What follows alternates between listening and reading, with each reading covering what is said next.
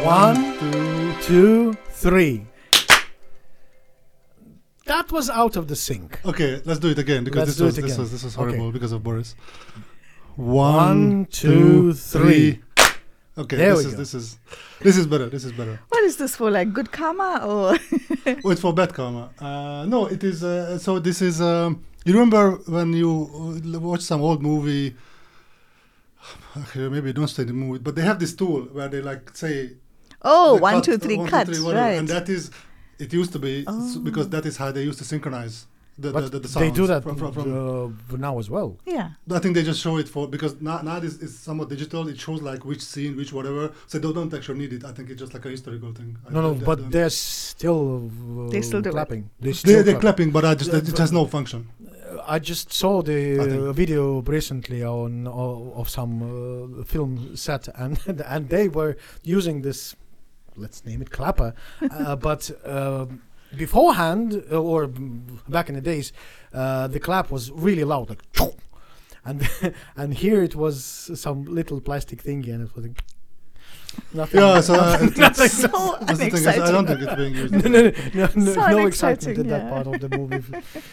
But yeah, anyway, hello everyone, hello Boris, hello Tomas, and welcome Shivani. Hello. She's our third guest, and so like literally third. Yes, literally third. Lucky number three. So welcome Shivani. Thank you for accepting the invitation to the show. You told us you are very nervous. There's no reason to be nervous. It's just the success of the show is basically depends on you. But other than that, no pressure. But yeah, Shivani. So welcome, and maybe introduce yourself to the audience. Toughest interview question: Who are you? Tell me about yourself. Yeah. Well, exactly. Where do you see yourself in 5 years? No, that was easy. That's probably easy, isn't it? No, I always think that. The way you answer the question about tell me about yourself sets the tone. So set the tone then. Well, I always feel. Tell me about yourself. Tell me where you see yourself in 5 years is an easy enough question versus tell me about yourself, and that's the one that people normally don't prepare for an interview. They don't prepare when they say tell me about yourself. Really? So yeah. but now like Shivani is just evading the question. So tell us about yourself. Okay. When you say tell us about yourself, people usually start with their profession, but that's really just what they do, right? So myself, I'm a South African Indian. I'm an expat. I'm a mom of 2. And I work at Microsoft. I'm a product manager at Microsoft. And that's myself.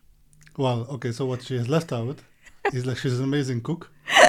She's vegetarian, but she can cook meat food somehow without tasting it. How can you manage to do that? You have to taste it. No, at some point. Of course not. No, I grew up not being a vegetarian, so I cooked from a really young age, from the time I'm like 10. But like proper cooked, like proper like Indian food and meals for the whole family type of thing.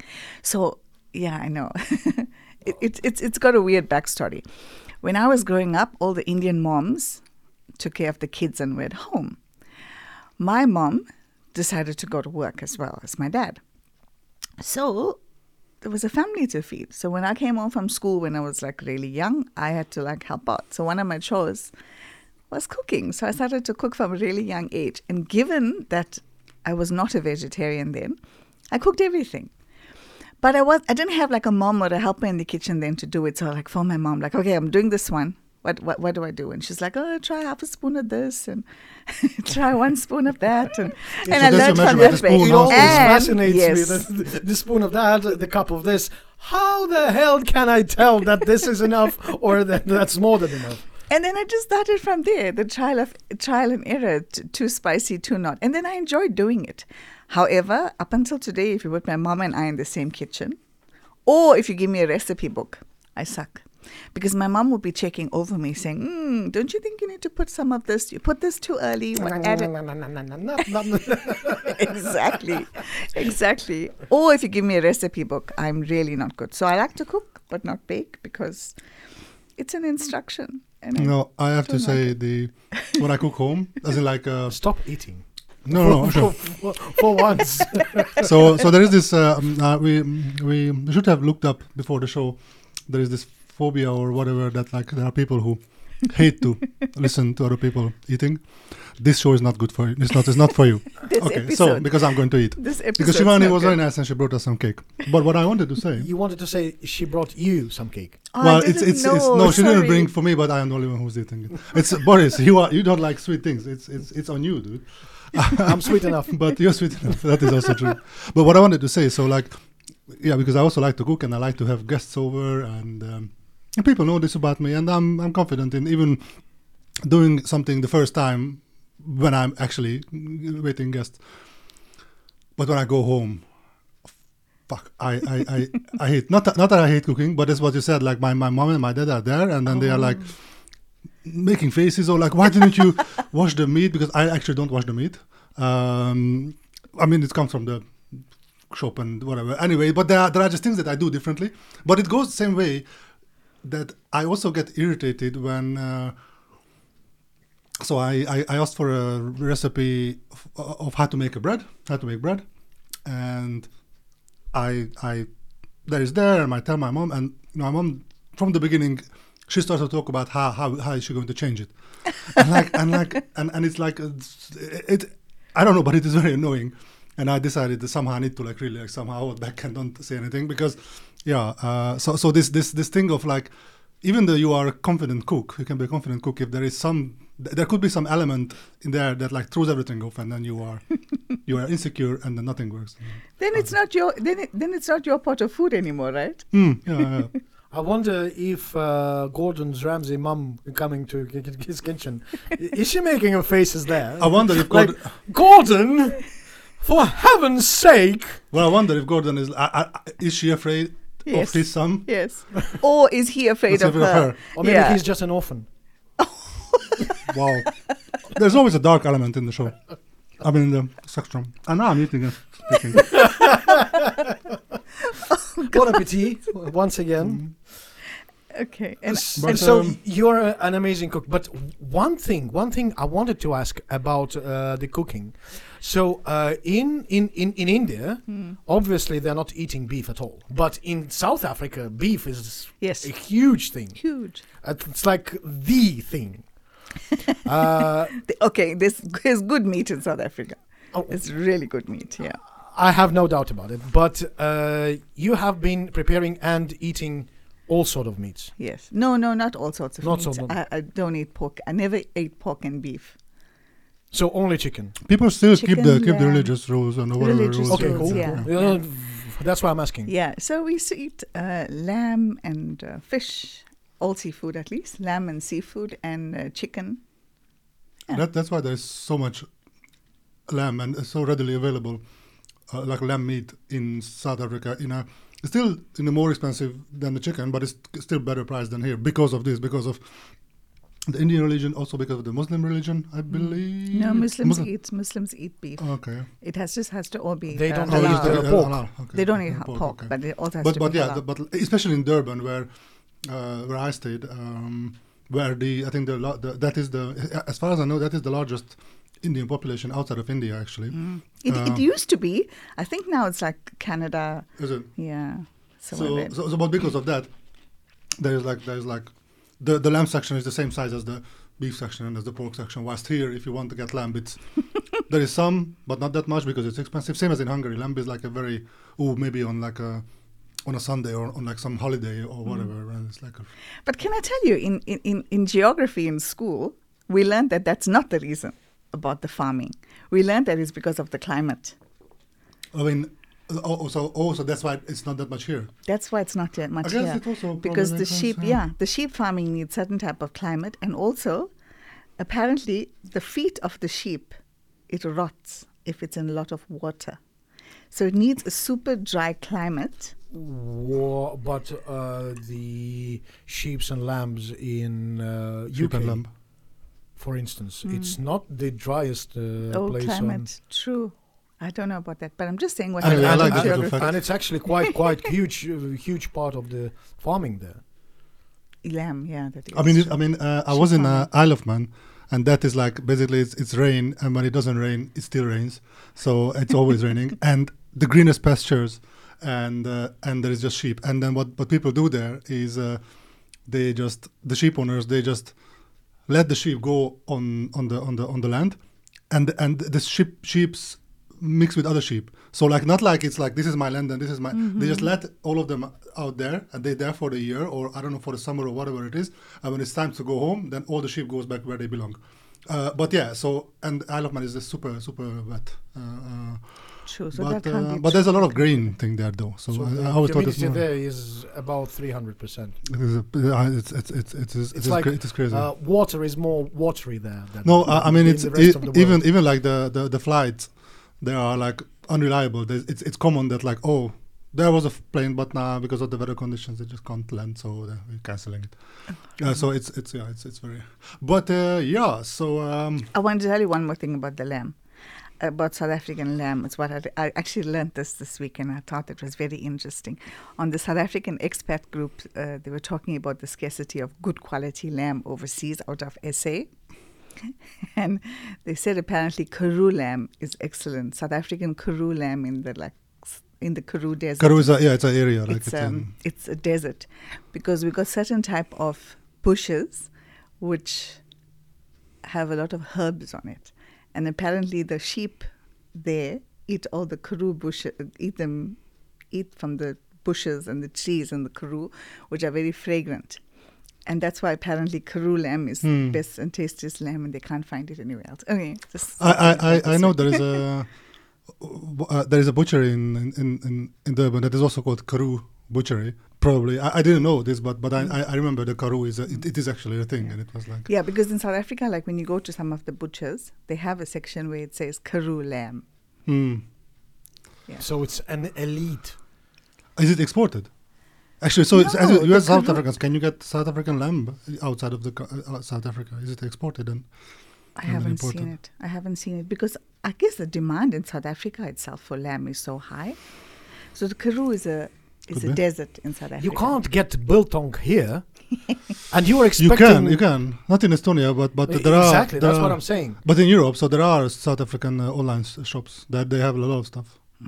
But South Africans make biltong. But you're right, you can't buy... But you can buy beef jerkies and all those things, but... One guy, you both know him, we used to work together. He's from South Africa also, and he was making his own biltong. Yeah. I don't know if he still does that, but it was quite genuine in the sense that, I mean, I tried both South African born and the local ones. And although I don't think that the quality of beef was the same as in South Africa. In South Africa was probably it's a bit more. I don't know how to say it more. Beefy. I don't know. But, so... Plug. Oh, nice. nice. It's supposed to be my joke, but well done, Boris. You're learning. Okay, so the show is called It Makes Me Smile. So now this is the time that we all say what made us smile. We'll show you how it's done. Shivani, okay. and then you also say as well. But Boris, go for it. What made you smile this week? This week, I can tell you what made me smile today in the morning. Numbers. That is very private matter. Numbers. Specific number on the thermometer. 69. Oh, was it 69? No, it was just 6. It was +6. I was so fed up with the weather. So +6 is something new in this year. I see what you mean. I've seen -20, but I haven't seen +6 this year yet. And this made me not smile. I was like a little girl clapping around, dancing and doing some chores, like in the Disney movies, you know.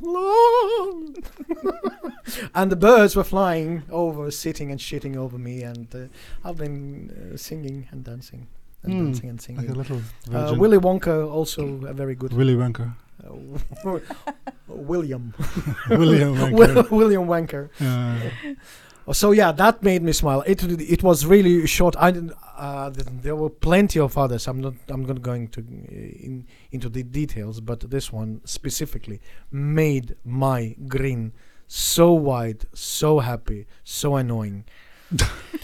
So yeah, Boris was an annoying little bitch this whole week. I am like that. This is my nature, a part of me, annoyance. So, and T, what made you smile? As you were talking, I know it will take some couple of hours. I think, Shivani, we can go now. Yeah, and also, let him speak. I wonder if I should actually just get a bite and then speak with you. So as you were talking, I was thinking, and I actually almost had nothing that I could think of, like put my finger on what made me smile. But actually, there is something. So what kind of made me smile is I don't know what was. What happened this week, and it could be that it's like it's the temperature is not climbing, it's getting warmer, brighter. and then brighter, and then and the spring is coming, and I love spring. That's my favorite season, although I do love winter and the dark and the white snow. It's just same as Boris, but liar. But I was in a super good, like upbeat, like cheerful mood. So I was whistling in the office. I was singing in the office. I was like, almost like, as I was going, I was almost like jumping a little, like I don't know, like a cheerful bitch, like hopping around. I honestly don't know what it was, why. So, but that kind of generally, I was smiling the whole week. But I also. I'm having what he's having, please. I'm having some. I did some eclairs. High amount of sugar. Yes. But kind of maybe what one thing is that as I said, I was singing. So what is happening? I think I did mention last time we went to karaoke, and we're gonna go back again. Oh wow! Next week, and I'm getting excited now to pick the songs. And I'm now singing in the car on going home. I actually heard you both singing while you were setting up. I don't know if you're aware about it, but I was going to comment. Beg your pardon? We were singing? Yeah, I know I was singing. You were humming around. I was humming. Singing as you were setting up. Yeah, I remember I was doing that. You as well. You as well. Yes. Well, I do some singing, as you can see on the whiteboard. There are names of the song that I've been involved in.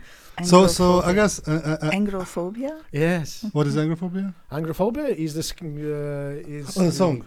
Yeah. Oh, I thought it's something like it's like a I don't know, like hates angry people or angry at angry people or something. You are scared of the angry people. But yeah, so it's kind of that. I don't know. I was just overall happy this week. So you were smiling without any particular reason. Wow. Yeah, I mean, literally, like, I wake up, also, like, I try to go to the gym every morning and eat nice, but this week I was cheating a little bit, like, now I'm eating, like, chocolate cakes and all that, and on Monday and Tuesday I didn't go to the gym, but on Wednesday I did, and after that I really feel, like, so amazing, and they say that, if you do exercises, but I never found that true. I always found that in order so that I can do exercise and I can do go to bed early and not fuck around with my phone.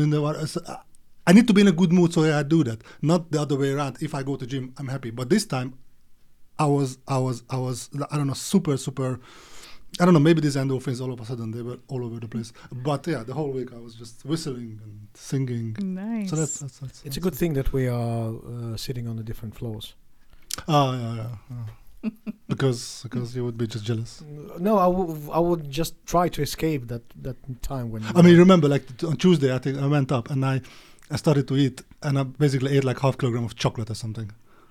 You up there also bit a piece of a table, so you were hungry as hell. Well, that happens. But anyway, yeah. So Shivani, what made you smile? Okay, so lots of things made me smile this week as well. But if I have to choose one. I parked in reverse in a parking bay. And that may seem ridiculous, but sounds amazing. No, I'm notoriously bad at parking. My family often laughs at me about the way I drive. I used to be a reckless driver. Now, because the speed limit is so reduced in Estonia. I drive like a granny. I mean, it's dark, I can't see. I wear glasses while driving. So this week I decided to park in reverse. And I did it. I even did it like one shot, like without like trying to park and then go back. Did you use the cameras? Forward. No, I don't have cameras in my car. It's not as fancy as yours. Boris, do you have cameras in your car? I do. Okay, I don't have cameras in my car. You see? I was like so impressed with myself. So, and then the kids came home and like, who's here? Who's here? I'm like, why would someone be here? They were like, the car is parked in reverse. I'm like, I did it. And then the next morning they went down and were like, it's even really straight. Well, it's an accomplishment. To me, it really was. I mean, that is the only way, really, to park. I do agree with you. I do not understand people who are actually parking their cars like noses in. Yeah. I do not understand it because, yes, you may. Those are subhuman. They are beneath us. Nah, Shivani, that's the way I always. No, but it is so anymore. Difficult to actually start driving afterwards because you have that's to. That's the thing. You will have to be so cautious not to hit anyone. Yes, that is the thing as well. To be practical, like this is extremely practical. Fight with the all the challenges of the reversing when you go into like a secure little spot because there's no traffic, nothing. You know, this is the section that you can go in. That's what you need to do. And when you need to come out and you need to check for cars and you need to check for pedestrians and bicycle riders or whatever, then you come out of that and you just see. The only time when I actually sometimes don't reverse in is when you go shopping and you know you need to have access to the rear. But again, it's practical reasons. You do that intentionally. Yeah. I saw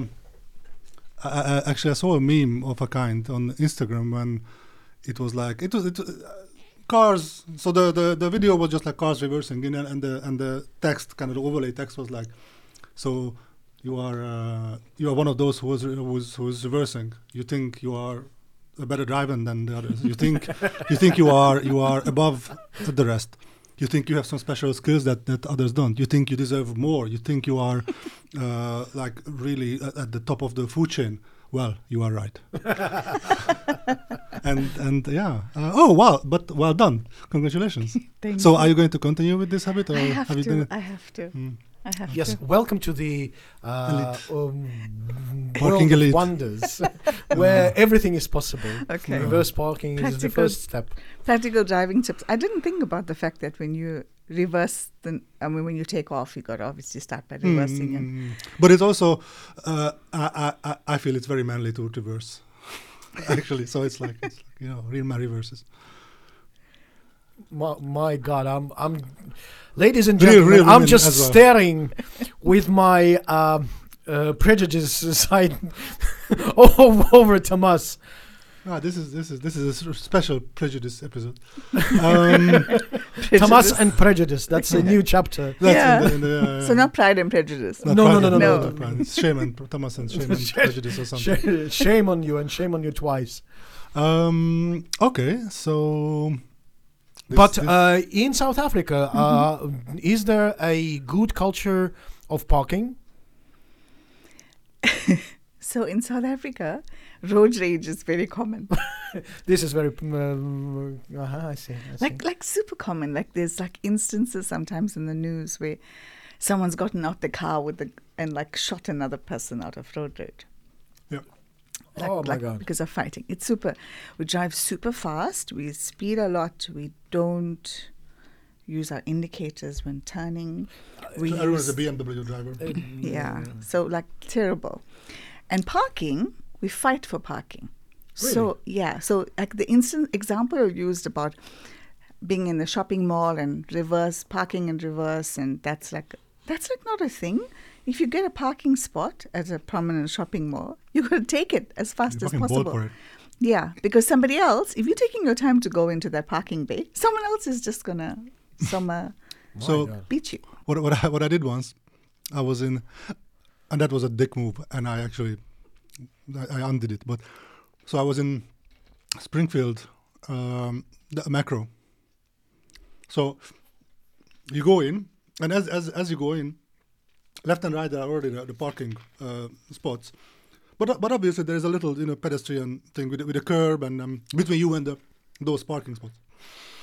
And there was one that was empty, and I saw someone from the parking spot. They want to come in. I know I still had to go in and go around and come back, but because I had a buggy, and buggy in Estonian or in English it's a pickup truck, so I had a Hilux with raised things and big wheels. So I thought, like, fuck it, I don't need to go around.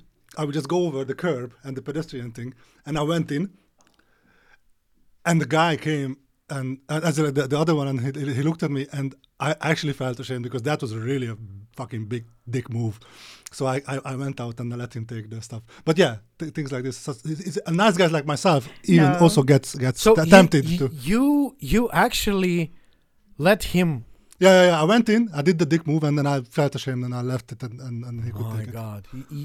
You earned one gold chocolate medal. Then. I was the South Africaners that I picked up. It came out, but then the decent European. Then the real Tomas turned up. Yeah, the real Tomas turned up. Yeah, exactly. Will the real Tomas stand up? Well, it stand up. Oh, nice. Because I don't recall any occasions where in Estonia I've seen or did something like that. No, never. No, that was extreme. Which one? What I did, or in general? What? No, in general, because I know that every time when there is a line of the cars who wants to park, the first one. Or a line anywhere. Yes. No, it doesn't happen where I come from. No. You go to the front of the line and see who you know. South African English does not have word queue or the line. It's all. It does. It's in a word. It's fuck you. With exclamation. In South Africa, rules are a little bit disregarded. We have the queue, but no one follows it. So the other thing in South Africa that doesn't help with the driving ethic is the taxis, and when we say taxis, we don't mean these like sedan with a taxi. Taxis are specifically these minibuses, like usually very often Toyota Hilux. So that's it just so happens, and those are cheap taxis that bring in people from usually the rural and poorer areas. They come into town to work, and so usually those are 7-seaters. That means it's usually 14 people sits in there, and the drivers are on commission, and then the more round the trips they make, the more money they get, and they are super aggressive and super like literally they disregard anything, even the direction of the traffic. They will happily go on the other direction of the highway ramp just to get wherever they want to get, and so that's the other thing, and then that's where the road rage also partially maybe comes in, because that's you think that it has been like this forever, but I can just imagine that like someone wants to be decent, and then you see this, and then you'll just say, oh fuck it, if no one does it, then why would I do it? And there's lots of different reasons as well, because the road infrastructure was always really great. It's not terrible. But with the amount of drivers we have now versus when the road infrastructure was created, it's not kept up. So the increase in the volume of cars and traffic. People want to get everywhere, and everyone just drives crazy. So you're going to speed, you're not going to follow rules, you want to get to a place faster, and there's too many vehicles. But, Shivani, when did you get your driving license? When I was 20. 20. Mm-hmm. So what was your first experience when you were in let's say in wilderness? Because when you are in the driving school, you are obviously it's like I felt myself like a circus monkey. You are trained to pass the exam. Yes, you're trained to pass the exam. You have no idea about true situation. Yes. And then you start learning. So when you got your driving license at 20, with all this amount of amazing features that coming along, how did you manage? Okay, mine is a funny story. I grew up in Durban. It's like one of the third biggest cities in South Africa. And I got my driver's license then, and I was like my last year in campus. A few months later, got a job, moved to the big city, big in the sense of largest population. So super, super dense in the big city in Johannesburg. When I moved to Johannesburg, after a few months, I had to start driving. Now, because of the dense population there, that is when people are the most fastest, furious, craziest drivers. So that's where I actually learned to drive. So first, drove in the driving school, got the driver's license, did not drive almost at all with my father's car in Durban. Moved to the big city a few months later, had to drive to get around because we don't have public transport. Well, we do, but it's the minibus taxis and it's not very safe, so we have to drive. So I had to get a car and drive, and I learned in the big city, and boy, was it crazy. But yeah, you just have to do it. So actually, what I did is I used to wake up at like 6 a.m. and I used to drive to work super early before the traffic congestion started. So until I got confident. Yeah, I mean, driving home was still really scary at 4 p.m. in Johannesburg traffic from the CBD, and that was the driving experience. Practice really early. Just imagine if people in South Africa would not be driving only cars, but using helicopters, all of them. It's like I think it would be like 3D a crash everywhere. No, that would be insane. Okay, so Shivani, I believe you prepared with some questions to us. I do believe this because I did ask you to do that. So did you? So yeah, I'm so surprised. Yeah, Tomas is always prepared. Okay, so I asked my kids. It's like, okay, my friends invited me to a podcast. Super not interesting person. Give me some topics here. What are some cool things to talk about? My 15-year-old son obviously had you talk. What are you going to talk about? No, nothing went away. Mom is going to be mute a little. Yeah. My daughter, I said, hey, I'm going to go into a podcast. And she's like, wow, that's so cool. Have you ever? I said, I've done these type of things before. She said, really? And there goes the shock again. Life before children. Anyway. What do you mean? You would have been on a podcast? Well, interviews. Oh, okay. Interviews and presentations. Okay, cool. And yeah, we used to do a number of them back in the day. But that used to be with video and all the rest. Yeah, but like, it felt like that. But anyway,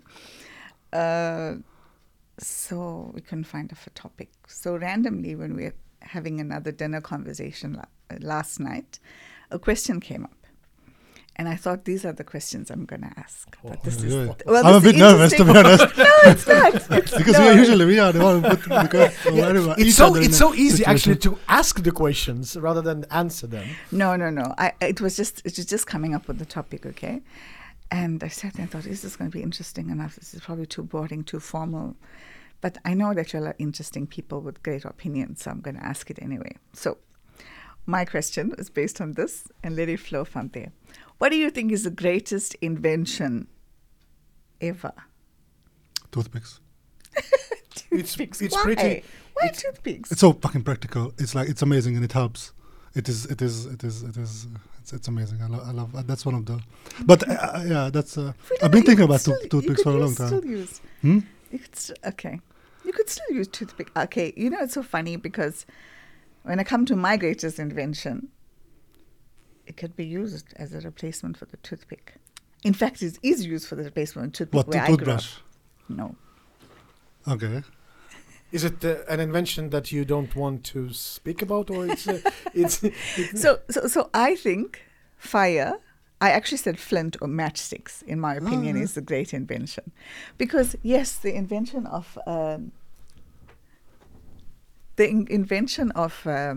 fire. By whatever, cavemen, ancient men, etc., was essentially by accident. So you can't say it was a purposeful invention. Yeah.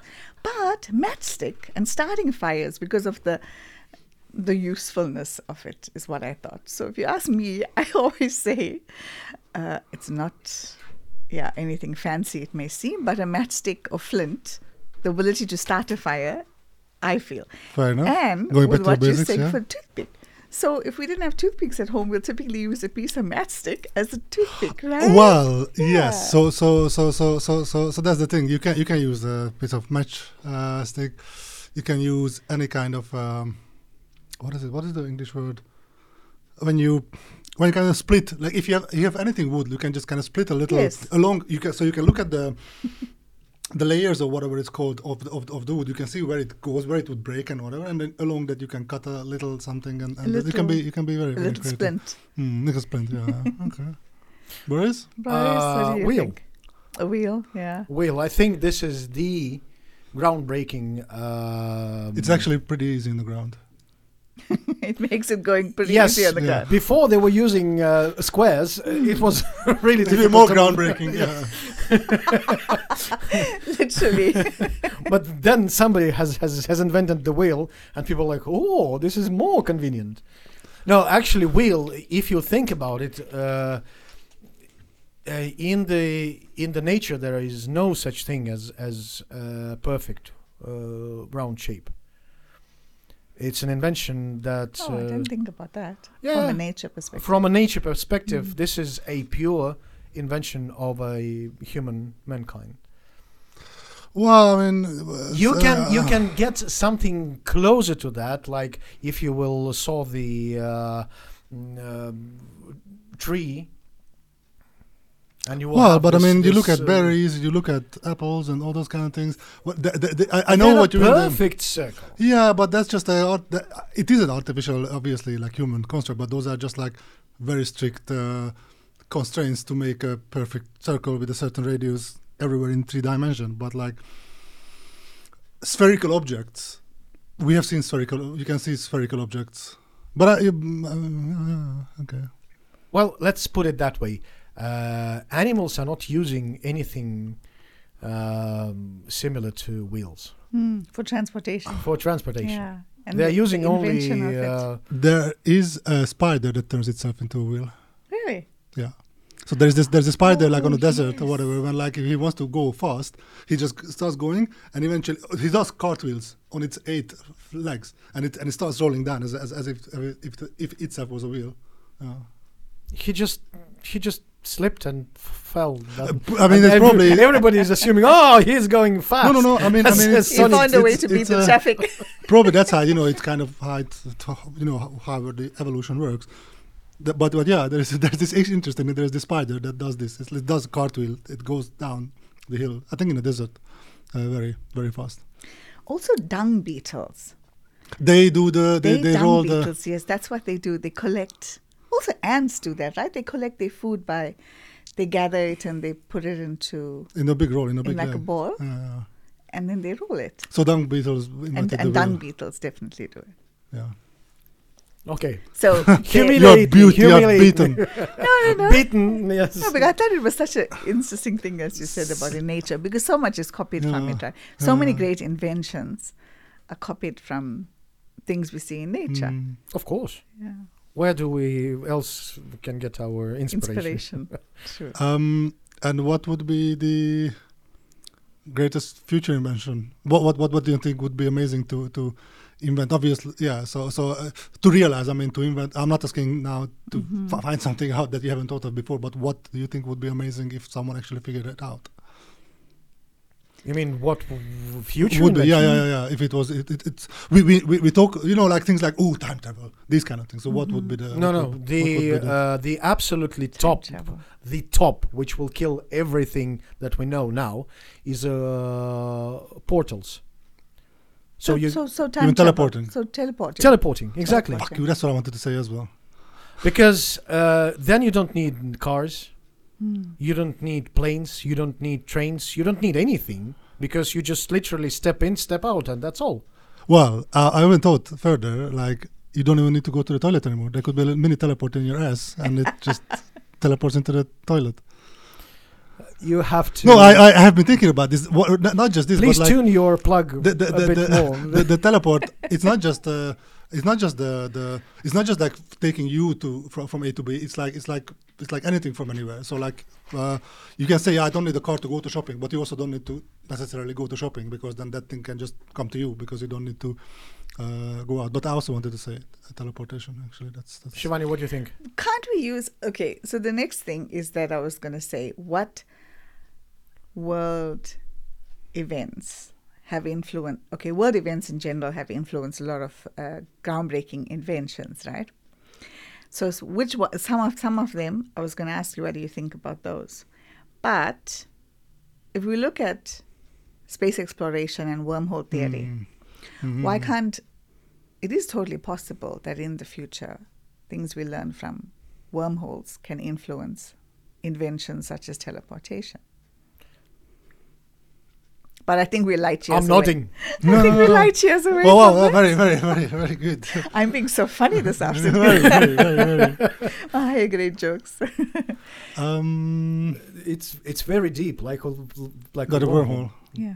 Just are we so much thing. Stop reading my text, please. But that's a good one. So what?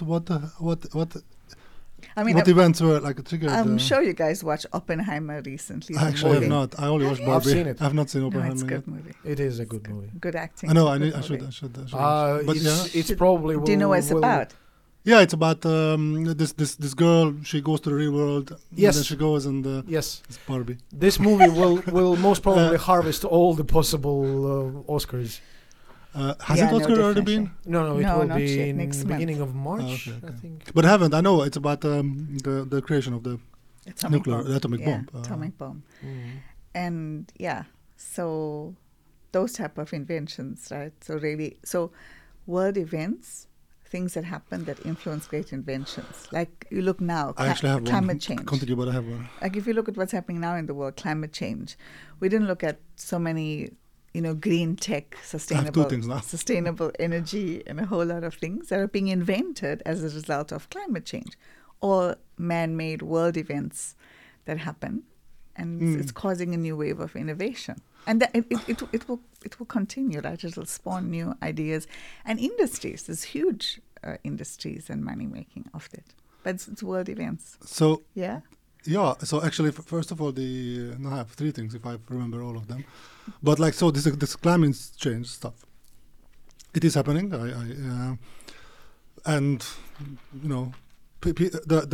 The normal advice that comes from the forums and the Davos conventions and all those kind of things, politicians don't give a shit, really. So those things are not really going to change things.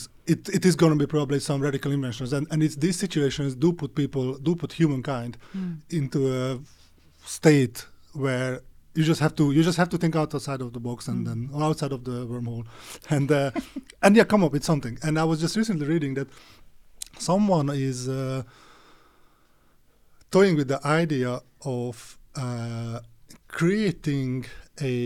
You can think of it as it's a massive umbrella, but like a space scale umbrella that would be between the Earth and the Sun, and it would only cover not cover the Sun from us, but it would cover 1 or 2%, something, and that would actually could result in a temperature drop of 0.3 or whatever. Yeah. So these extreme things that now, because we don't have time, but time we also have. So we can work on large projects. And space projects take 5, 10, 15 years to kind of complete.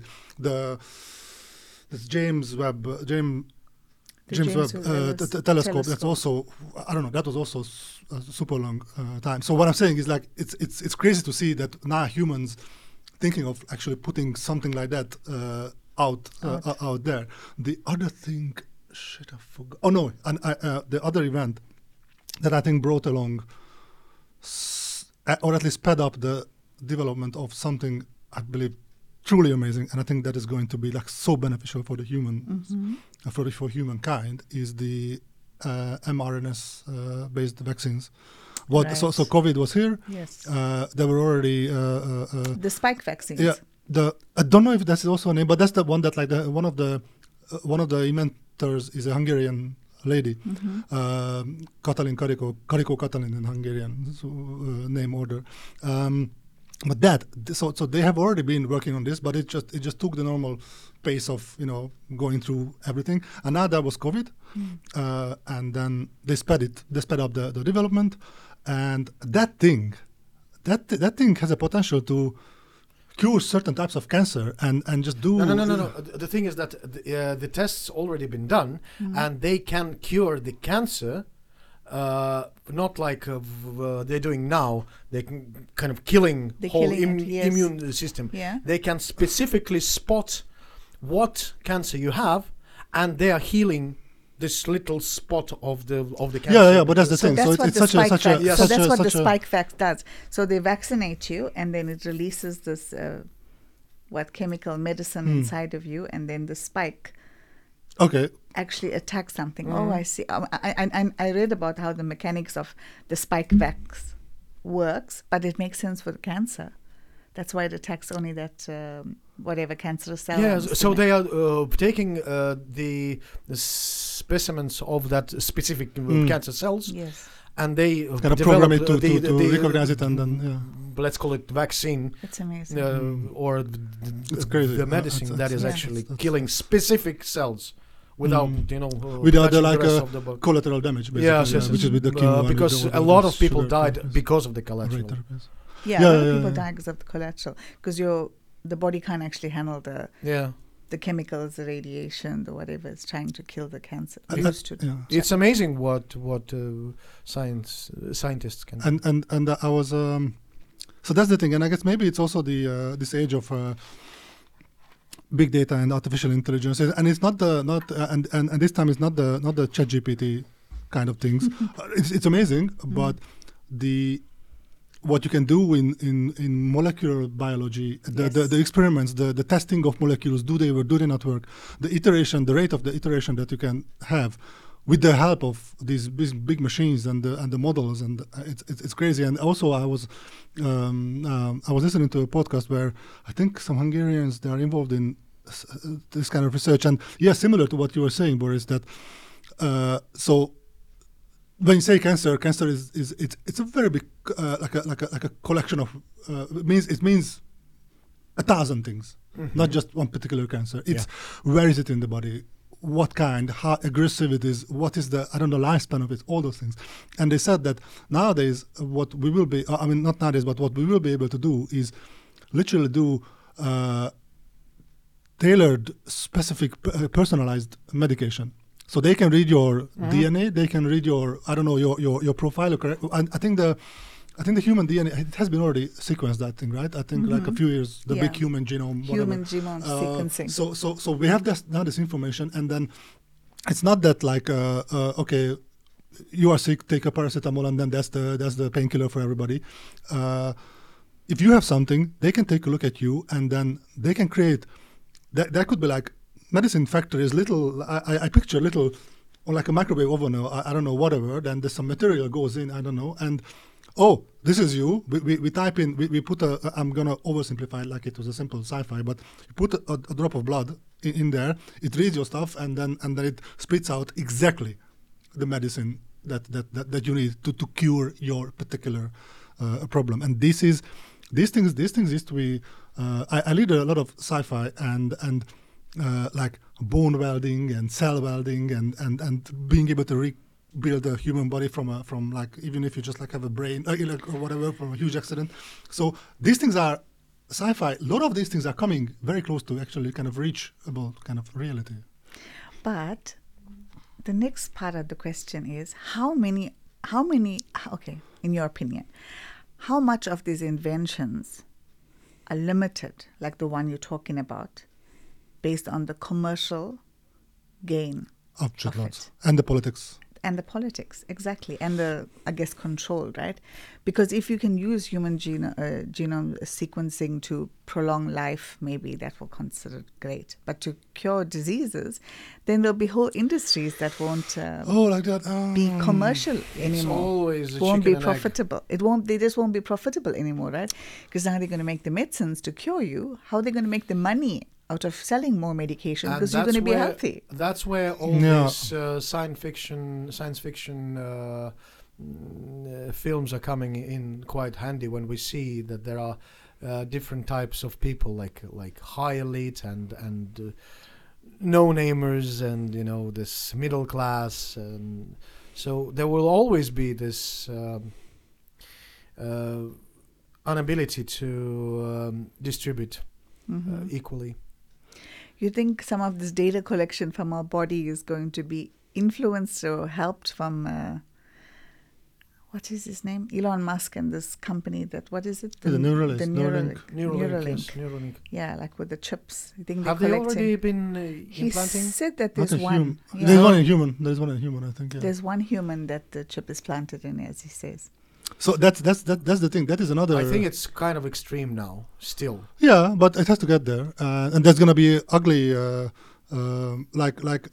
Funnily, we can go back to an ugly person. No, not that. Probably is an ugly person. We're gonna make beautiful people in future. But actually, it kind of I can tie it back very cleverly to the teleportation stuff. So you know, you've seen the movie Fly.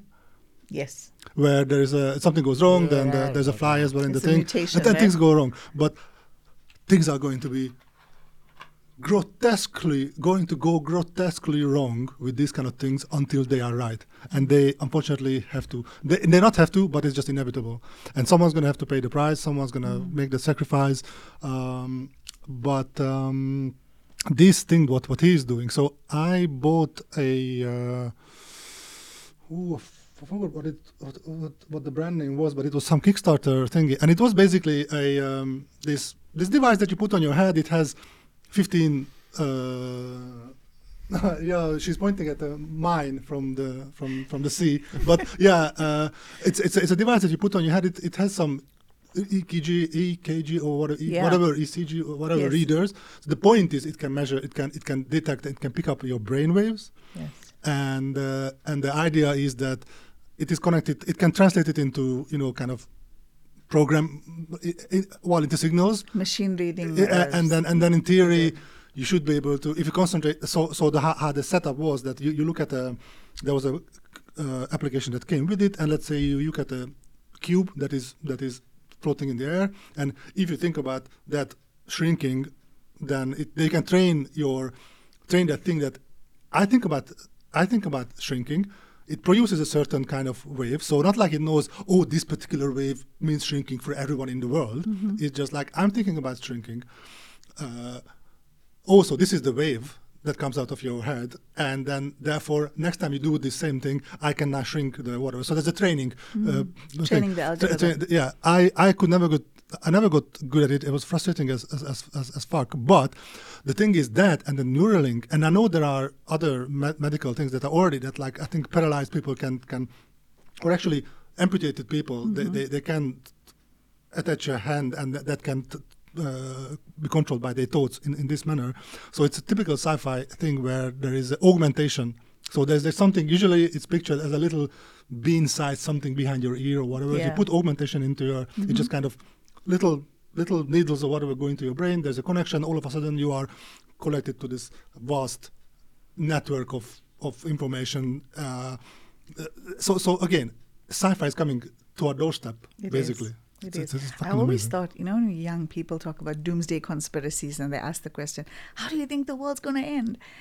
And I used to say, and now it's so close to realization, that man will have such good inventions and technology that it will be the creation of our technology that will lead to the world ending. Very likely. I mean, how close we were from that when we unleashed the nuclear weapon. Definitely. Then any kind of biological weapon or...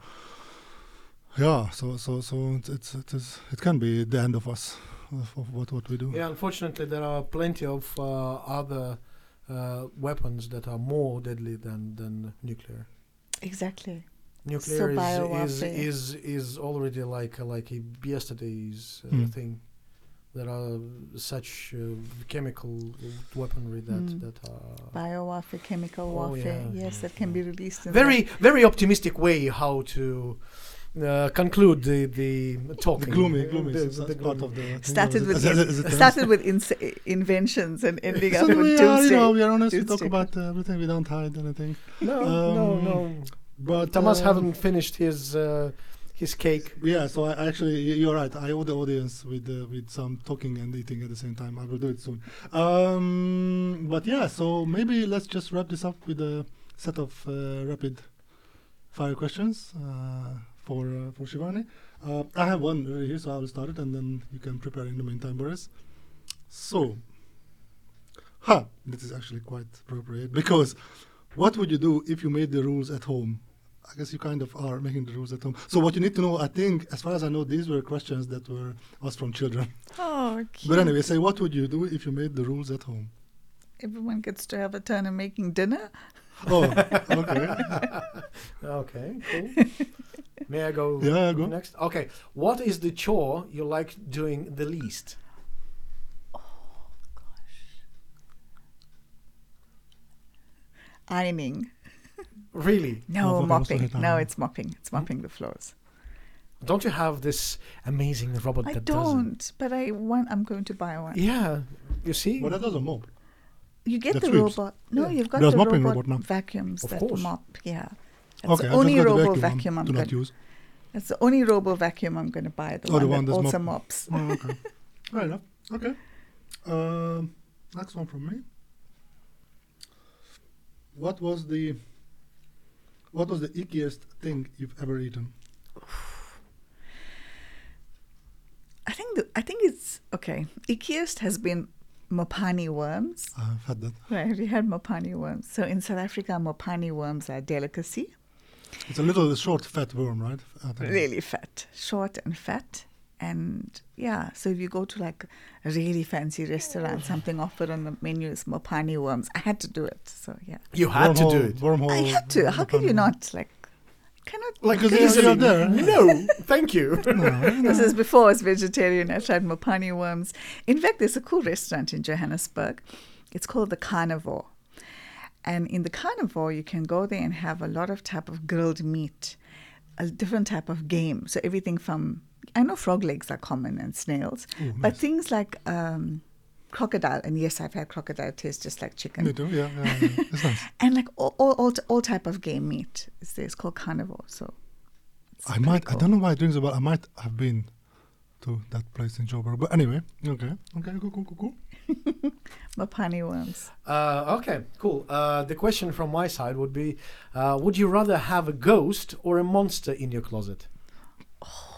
This is very important question. Is it a leading question? Yes. Okay. People are waiting for the expertise answer.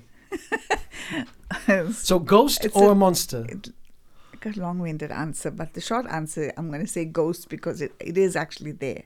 Okay. It's a fact. I mean, there's like, there's spirits that roam. Oh, and I'm very sorry that the time is up because this is to be continued. On topic, we're going to do a follow-up.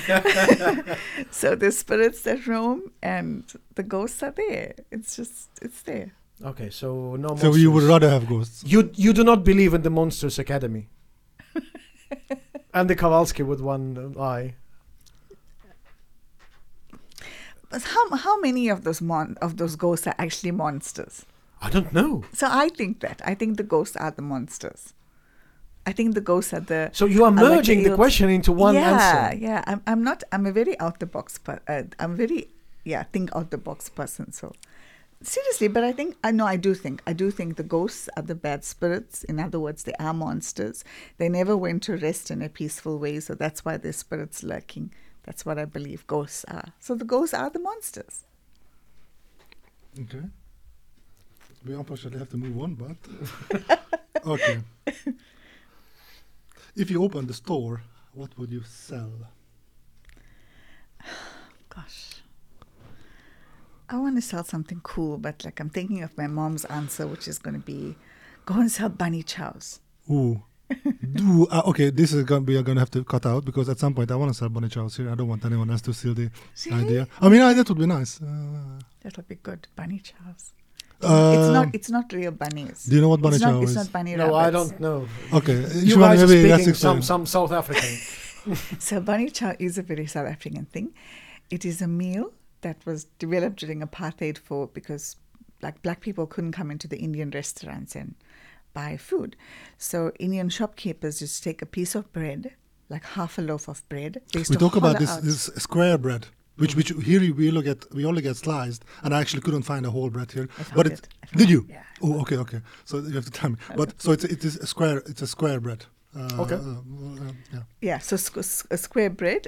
So bread bakes in a loaf pan. It looks like a loaf of bread. So half of the loaf of bread, you hollow out the inside, and you put delicious spicy curry inside it. So then you put the top of the bread back, so it looks like a little box of like bread. A food carrying. Yes, it's like a bread carrying container, and it's called a bunny chow. And you can eat with hands as well, so it's also practical that you don't need utensils. Curry, this is something that I'm not going to. Yeah, Boris doesn't agree with me. And curry. Indian food is too really? Separate. Oh yeah. But I cook really non-Indian. I cook non-spicy Indian food. Will he still not be able to eat? Your biryani was a. They did have some spice. Good. I mean, probably from the masala, so it wasn't super chili. Okay. Thing, but yeah. One last question from my side would be: would you describe your family? My family. Yes. Oh, my family is a very happy family. That's it. Good. I think that's amazing. Amazing. Managed to bring it back from the gutter, not the gutter, from the monsters, from the monsters and the nuclear war. Yeah. Okay, cool. Well, I also think. Okay, they don't. That's a mistake. You shouldn't think. But stop reading my text. Yeah. But yeah, Shivani, thank you very much. This was great. Guys. I hope you felt good. It felt good just to talk to you. Good. Thank you, Boris. Thank you, Tomas. Thank you, Shivani. It was amazing. Cool. Bye. Thank you. Cheers. Bye.